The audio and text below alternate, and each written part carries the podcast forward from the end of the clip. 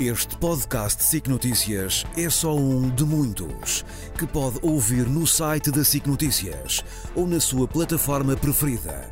Os melhores programas de televisão, a opinião que importa e ainda entrevistas exclusivas em podcasts originais. Onde e quando quiser, leve no bolso todas as conversas. Fique a par das últimas novidades em signoticias.pt barra podcast e nas nossas redes sociais. Boa noite. A partir de agora traçamos linhas vermelhas à segunda-feira com a Catarina Martins e com a Cecília Meireles. Esta noite debatemos a posição do Presidente da República em relação ao conflito entre Israel e o Hamas e ainda o artigo do Primeiro-Ministro sobre o Serviço Nacional de Saúde que foi publicado hoje no Jornal Público. Muito boa noite às duas. Esta semana começo por si, Catarina Martins.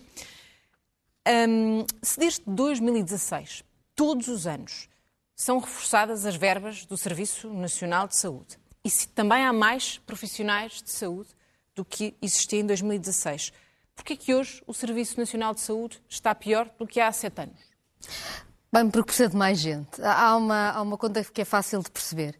Se é preciso que médicos façam 500 horas extraordinárias e que o façam de uma forma regular, quer dizer que é preciso médicos para fazerem essas horas para não ter de serem horas extraordinárias. Dirão há mais médicos. É verdade que há mais médicos, é verdade que a população também tem mais necessidades. Nós temos uma população envelhecida e, portanto, é normal, e, e temos, aliás, consequências do Covid, é normal que seja necessário mais médicos. Também é preciso ter cuidado, porque há mais médicos, mas também há, há, médicos reformados que voltaram e que só fazem umas horas, há médicos que estão só a trabalhar algumas horas e, portanto, enfim, este há mais médicos pode não, não corresponde sempre também ao, ao, trabalho do médico a tempo inteiro. Hoje, na, no, no artigo que escreve o Primeiro-Ministro no Público, diz que o problema, fala de várias coisas, mas diz uma coisa que o Governo tem vindo a dizer ultimamente, que é o problema foi a formação de médicos ao longo de anos, não ser formados os médicos necessários. Eu confesso que percebo esse argumento, mas devo dizer, e isto é público, que o Bloco de Esquerda insistiu durante tanto tempo em que se criassem mais condições para a formação de médicos, e este é o mesmo Primeiro-Ministro que negou essas condições para se poderem formar mais médicos.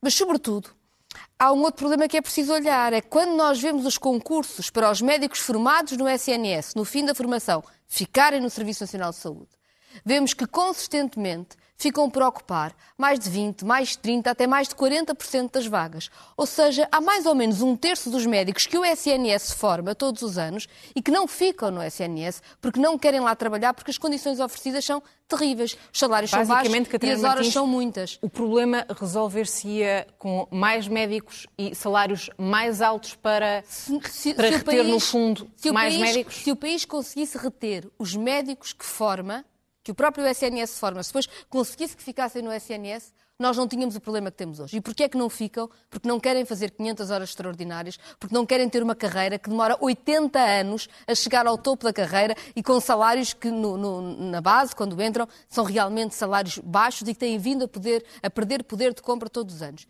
Eu queria chamar a atenção.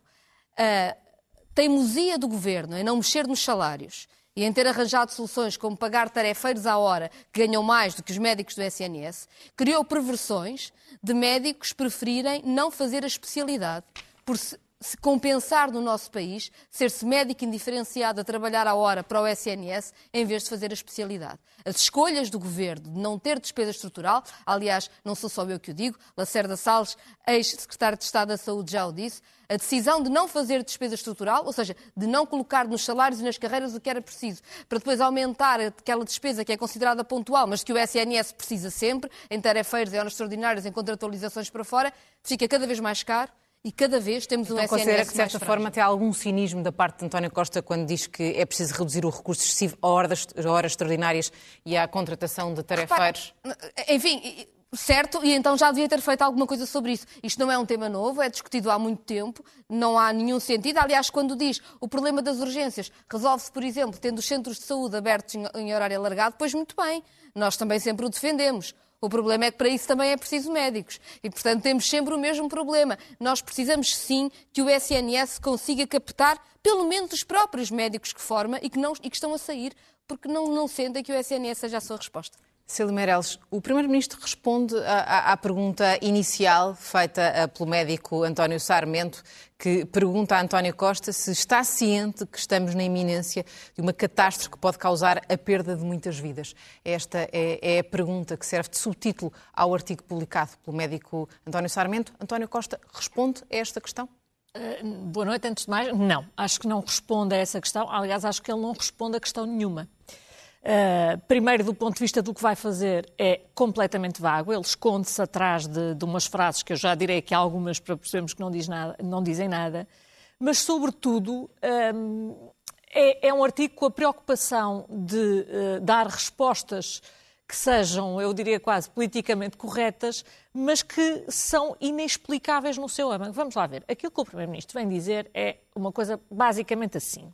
Agora que temos mais recursos financeiros e mais recursos humanos, seria explicável que não concentrássemos as nossas energias no sucesso da reforma da sua organização. Ou seja, aquilo que o Primeiro-Ministro vem dizer é Uh, passados sete anos, e segundo as suas contas, com mais uh, 25% de profissionais e mais de 70% de reforço do orçamento, os resultados não são melhores. E, portanto, agora, se calhar é melhor concentrarmos na gestão destes recursos. É mais ou menos a mesma coisa, vamos imaginar uma empresa, uh, uma empresa familiar e chega à conclusão que está a vender mal, ou porque o produto é mau, ou porque faz mau marketing, não interessa. E então vai fazer o quê? Vai vender património, vai, vai capitalizar a empresa e vai lhe aumentar em 70% o orçamento. E vai contratar mais 25% de pessoas. E chega ao fim de 7 ou 8 anos e diz assim: Ah, mas isto afinal continua com os mesmos problemas que tinha anteriormente. Agora é que não há desculpa para ter esses problemas. Eh, eu vou-lhe explicar porque é que isto não acontece numa empresa normal, porque ela teria falido, entretanto, que era exatamente a mesma coisa que teria acontecido com, com, o SNS, se por acaso as pessoas tivessem a escolha entre ir ao SNS ou se a escolha fosse livre entre ir ao SNS ou ir a outro sítio qualquer. É absolutamente inaceitável que um, que um Primeiro-Ministro venha dizer eu aumentei o orçamento em 70%, aumentei o número de profissionais em 25%, e agora, eh, se calhar, aqui há um problema de gestão, porque realmente há um número de horas extraordinárias perfeitamente absurdo. Mas desculpe uma coisa, mas hum, os mesmos médicos, eh, as regras do horário dos médicos não eram as mesmas? Foi agora que percebeu que há um problema de horas extraordinárias. Isto não é pura e simplesmente explicável. Em segundo lugar, ele dá algumas pistas e que eu acho que foram recados para a negociação entre o governo e os médicos, porque quando ele vai dizer que temos que. Ele utilizou um eufemismo, mas o que no fundo vem dizer isto tem a ver também com os horários dos próprios médicos. É basicamente o recado o que ele está a mandar. É basicamente o recado que ele está a mandar. E, portanto. Uh, eu acho que estes recados são desnecessários. Se há um, há um, problema aqui gravíssimo da organização. O sistema funciona sistematicamente com recurso a horas extraordinárias, com recurso a produção adicional, com recurso a, a, a, com recursos excepcionais e não com os recursos normais. Sendo que isto também, sim, correspondeu à necessidade, em muitos casos, que havia de reforçar o salário dos médicos sem lhe chamar salário, chamando-lhe outras coisas quaisquer. E, portanto, nós chegamos ao absurdo de uh, tem um horário normal aqui em que recebe um salário que de facto é baixo, mas depois há outros para horários e para trabalhos. Eh, e isto está a colapsar o sistema. E, portanto, o que eu acho que o Governo eh, devia fazer era ter uma discussão séria com os médicos, com a Ordem dos Médicos, perceber que sim, nós temos que ter uma carreira médica que seja mais apelativa. E se há aqui algum problema que tenha a ver com horários e com organização, eu acho que era referi-lo com clareza ao invés de estar a mandar. Ou seja, Celina Meirelles não concorda com a Catarina Martins quando uh, diz que faltam essencialmente médicos ao Serviço Nacional de Saúde. Não, não me parece que esse seja apenas o problema, embora o seja manifestamente em algumas especialidades. Mas não, acho que falta sobretudo é organização e gestão e responsabilidade pela gestão. Porque eu não percebo como é que no meu país uh, o Governo ou o Primeiro-Ministro pode exigir resultados ou exigir responsabilidade à gestão dos hospitais quando ele próprio diz olha, uh, eu uh, estou aqui há sete ou oito anos e agora é que percebi que há um problema de gestão. então, como é que vai exigir responsabilidades? Agora, volto a acentuar, há aqui também uma escolha política que foi feita de acabar com PPPs na saúde estas PPPs eram um excelente negócio, não para o Estado apenas, mas sobretudo para o utente e para o contribuinte. O Estado entendeu acabar com elas. E isto também faz é parte do resultado. Eu não, eu posso, eu não queria voltar sempre à discussão das PPPs, já falámos já na semana passada. aqui, falámos, até porque tem entendimentos mas diferentes vou, sobre vou dizer, o relatório do Tribunal de Contas, mas, não, mas precisamente queria, sobre as mas, PPPs Mas eu não quero voltar à discussão, mas queria dizer uma coisa que, eu, que, que é uma vantagem das PPPs, que o Estado devia aprender com elas, que é as PPPs tinham autonomia e meios, sabiam com, com, com o que é que contavam. Porque quando o Estado fazia o contrato com o privado, dizia ao privado o que é que ele tinha de fornecer e com o que é que ele contava. O que é que o Estado faz com os hospitais públicos? Não lhes diz não lhes diz, mesmo, mesmo depois de terem acabado as cativações, que já acabaram há muitos anos, aliás, foi uma exigência do Bloco, sobre, sobre... o Estado fez vetos de gaveta. E, portanto, quem me dera que todas as instituições de saúde tivessem essa a possibilidade de gestão. Mas queria só chamar então, uma coisa... concorda com um aspecto que frisou há pouco a Cília Meireles, que é tem havido, de certa forma, uma gestão irresponsável Sim. dos hospitais? Tem, tem havido, mas, aliás, eu sou muito crítica da forma como têm sido geridas, como têm falta de autonomia, como as nomeações são nomeações políticas e não há concursos e eleições democráticas em serviços onde deviam existir, para haver, até do ponto de vista dos pares, o controle sobre o que é feito. Eh, sobre isso não tenho dúvida nenhuma, disse já várias vezes. Mas queria só, queria só acrescentar uma coisa sobre a organização eh, e, eu, eu e é, sobre, já. é sobre o relatório. É sobre a reforma da organização de que fala o Primeiro-Ministro. O Primeiro-Ministro tem dado como grande exemplo, e o Ministro da Saúde também, a Unidade Local de Saúde de Matosinhos como exemplo do que querem e em que corre tudo bem. Talvez fosse bom perceberem que na unidade local de Matosinhos também estão com problemas com médicos, porque ou os médicos aceitam fazer as horas extraordinárias absurdas, quatro meses de horas extraordinárias por ano, ou também a unidade local de saúde não funciona como deve funcionar. Portanto, ou seja, já deveríamos era arranjar outro nome sem... para as horas extraordinárias, porque já deixaram de o ser. Quer dizer, o, o que nós não podemos fazer de conta é que algum tipo de organização vai funcionar se não resolvermos o problema de quem? De quem? A saúde precisa de gente. Posso, uh, sobre o relatório do Tribunal de Contas, isto não é uma questão de entendimento.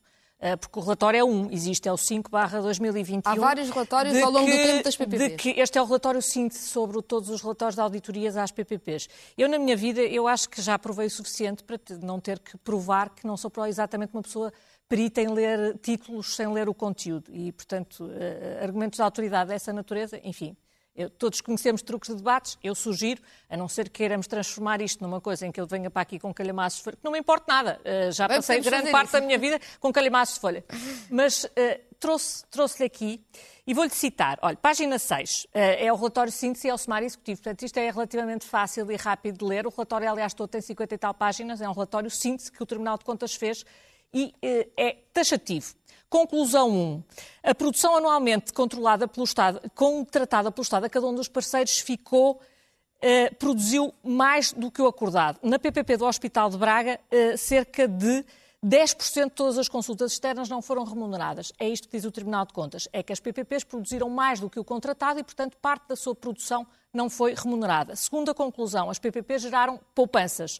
Eh, mais de 200 milhões de euros no cômputo do período. Três, as PPP foram genericamente mais eficientes, apresentando três dos mais baixos custos operacionais. Quatro, e esta eu vou citar porque é sobre qualidade e é sobre utentes. Os utentes dos hospitais geridos em PPP estão protegidos por padrões de qualidade mais exigentes do que os aplicados na monitorização dos hospitais da gestão pública e mais diz que os, os, os indicadores de qualidade são exatamente semelhantes aos de outros hospitais, exceto em Cascais, em que são melhores. Estas são as mesmas PPPs que a Catarina Martins, um ano antes da publicação deste relatório, chamava, e eu cito, um sorvedor de dinheiro para o Estado. Este sorvedor de dinheiro para o Estado foi pura e simplesmente aquele que apresentou melhores resultados, quer em termos de eficiência, quer em termos de qualidade, do que Catarina, muito a gestão que a Catarina Martins apoiou durante cinco anos. Mas porquê é que questiona uh, as conclusões do, do, do, Tribunal de Contas em relação às PPP? Eu não conclusão do Tribunal de Contas. Pelo contrário. Aliás, já disse, a autonomia que as PPPs tinham de gestão tornavam-nas, desse ponto de vista, mais eficiente.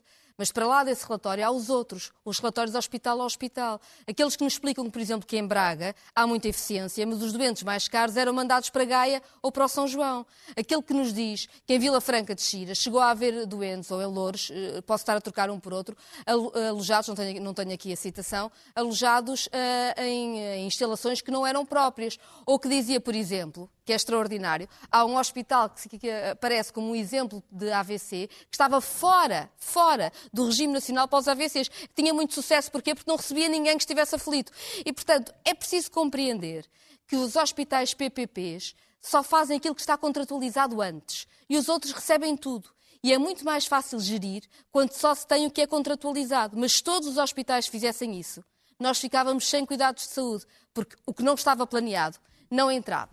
Mas aquilo que é mais caro entrou para os outros hospitais. E eu devo dizer, foram só, eram cinco, houve um que acabou, o Amadora Sintra, com, por, por, problemas mesmo financeiros, que o Tribunal de Contas disse, enfim, não, não vou repetir, já o disse. Os outros acabaram porque os privados queriam mais dinheiro e o Estado não, não, não quis pagar mais por serviço, deixaram de ter interesse. Há uma única que continua no meio de dezenas e dezenas de hospitais que há no país. Que se fosse o problema das PPPs, enfim, eh, não era com certeza quatro hospitais que o iam resolver. O problema está em todos os hospitais e nos maiores hospitais do país. E mais uma coisa. As PPPs não trouxeram ninguém que soubesse de gestão para o SNS, mas fizeram uma coisa: levaram os melhores que o SNS tinha para os hospitais privados. E desse ponto de vista foram um servidor das maiores capacidades de gestão e 30 de segundos para responder, portanto, retira a afirmação avançar. que fez de que foi um negócio ruinoso para o Estado não, e que foi um então, servidor de dinheiro. Não, não, não, não retiro. Ah, porque se perdemos dos melhores quadros é, é, que tínhamos é que, é que por causa da gestão é, dos hospitais privados... Eh, eh, se calhar, se estes quadros estivessem a gerir os hospitais do SNS, eles funcionavam substancialmente melhor. E mandavam para eu, onde os doentes, digo, eles já mandavam para os do SNS. Vamos lá ver, eh, eu vou repetir. Conclusão do Tribunal de Contas. Estas PPPs fizeram mais do que aquilo que foi contratado. Se fizeram mais do que aquilo que foi contratado, parece-me evidente que fizeram mais. Eh, lá está, é o e mais. Os outros mais, hospitais fazem tudo, e sem ter nada contratado. Fazem, fazem tudo. tudo. Vá dizer isso tudo. às grávidas que andam de ambulância em ambulância, que nem os bombeiros já sabem a que urgência é que a devem levar. Vai-lhes dizer isso a elas. Fazem tudo uma ova. É precisamente com esse discurso dizer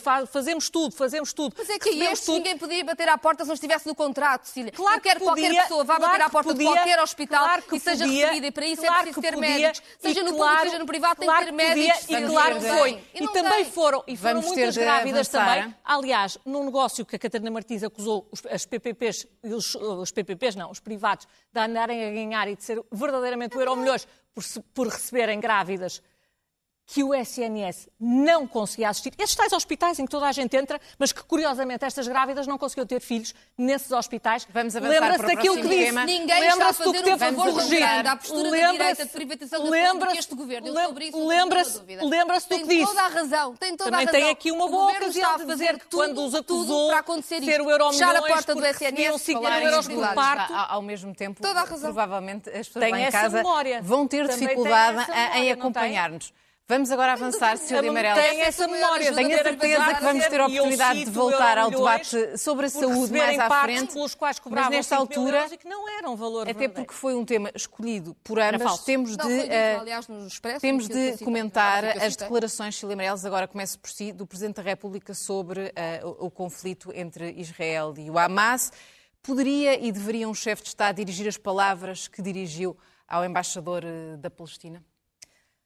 Bom, eu acho que uh, Marcelo Rebelo Sousa conseguiu uma coisa que, foi, que eu ainda não tinha visto em Portugal no meio deste, deste, desde que começou esta guerra.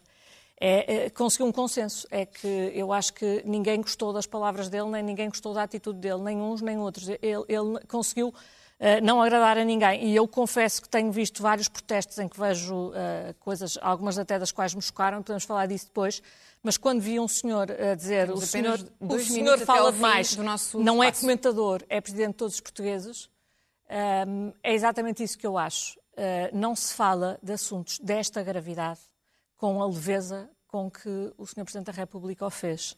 E, portanto, mais do que ir para protestos contra ele próprio, porque sim, foi isso que eu vi ontem, ele foi um protesto contra ele próprio, a dizer que estavam todos, afinal estavam todos de acordo, mais do que isso, o que eu espero é que ele tenha sentido de Estado e que, portanto, sobre estas matérias que fale depois de ponderar cuidadosamente. Acho que é isso. Acho que não é esperado mais de um Presidente da República.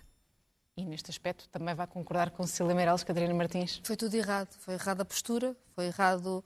É, é errado sequer como é que estamos com o representante de um povo está a ser bombardeado há praticamente um mês e haver-lhe negado acesso à água, à comida, a medicamentos. E a primeira coisa que, nos, que, que diz é que vocês é que começaram. É, é, Sendo que é, confundindo a autoridade palestiniana com o Hamas, o Hamas. que são Sim, coisas. Ou seja, está a falar com o opositor político do Hamas, diferentes. ainda por cima, não é? Seja um representante da autoridade palestiniana é opositor político do Hamas.